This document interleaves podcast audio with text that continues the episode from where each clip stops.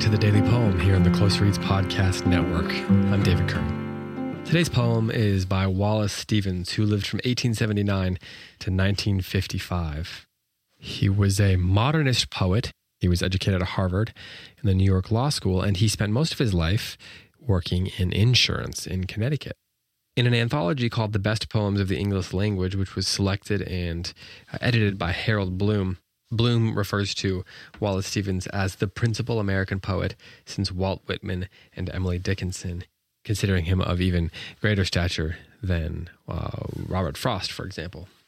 He won the Pulitzer Prize in 1955 for his collected poems.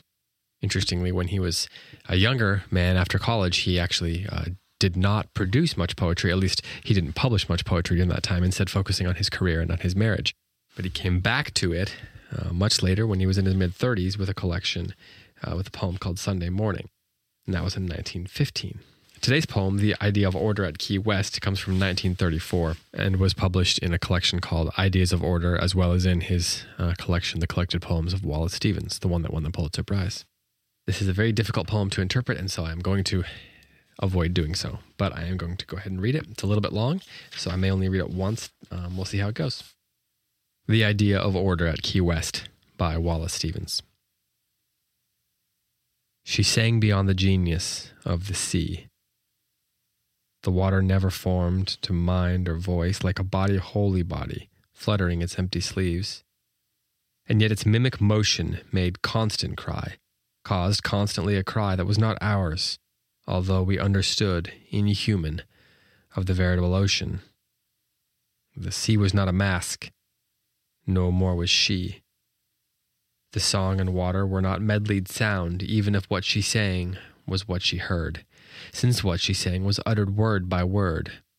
It may be that in all her phrases stirred the grinding water and the gasping wind, but it was she and not the sea we heard. For she was the maker of the song she sang.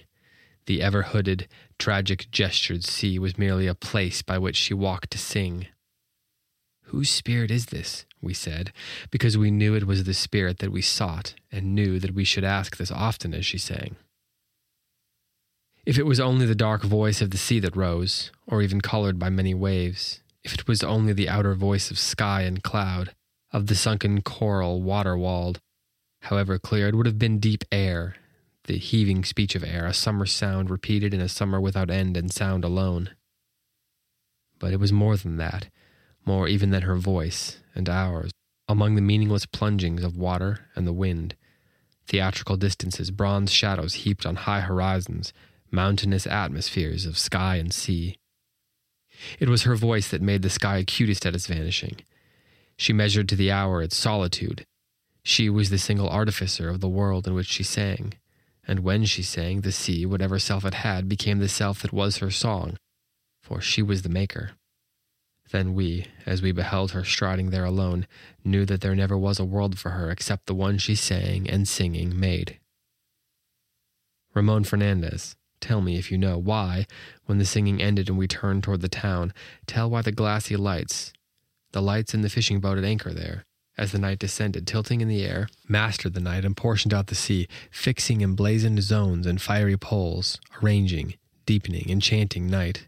Oh, blessed rage for order, pale Ramon, the maker's rage to order words of the sea, words of the fragrant portals, dimly starred, and of ourselves and of our origins in ghostlier demarcations, keener sounds. So that's a pretty complex poem. Bloom claimed that it is, quote, perhaps impossible to interpret this poem fully, end quote although the poem, quote, affirms a transcendental poetic spirit, yet cannot locate it, end quote. Yet, according to Jay Parini, who in The Guardian a few years ago uh, claimed that the idea of Order Key West was the second best American poem, and he said that Stevens' sumptuous glittering language takes blank verse and reinvents it. This poem raises to a sublime level what Stevens once called a war, quote, between the mind and the sky, end quote. The poem celebrates the blessed rage for order, at the heart of all creative work. The one thing that critics seem to uh, seem to agree on is that this is at least a poem about the creative process. about the action of writing poetry. So, with that in mind, I'll read it one more time and then I'll let you draw what conclusions you'd like to draw. The Idea of Order at Key West by Wallace Stevens. She sang beyond the genius of the sea.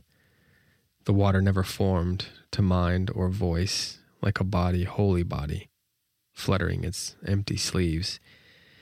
And yet its mimic motion made constant cry, caused constantly a cry that was not ours, although we understood, inhuman, of the veritable ocean.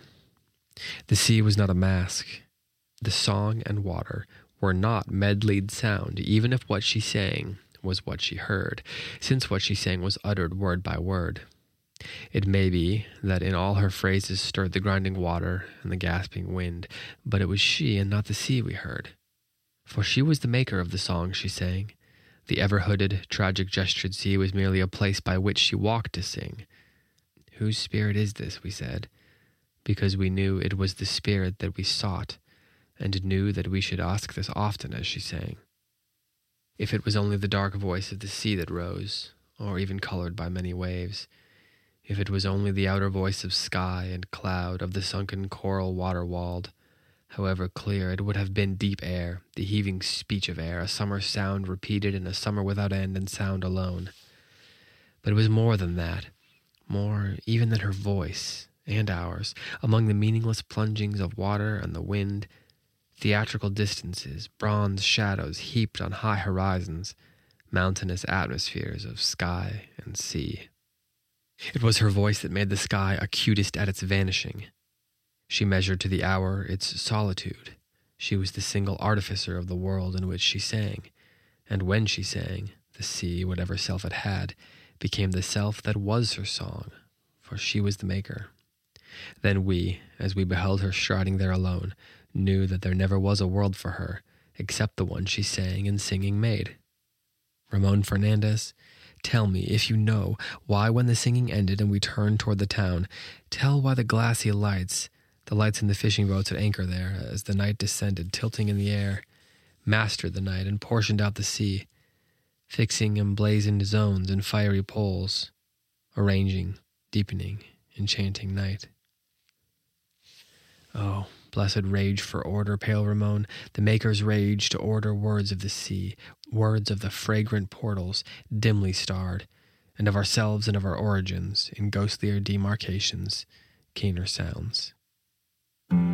This has been the Daily Poem. Thank you for listening. I'll be back tomorrow with another one.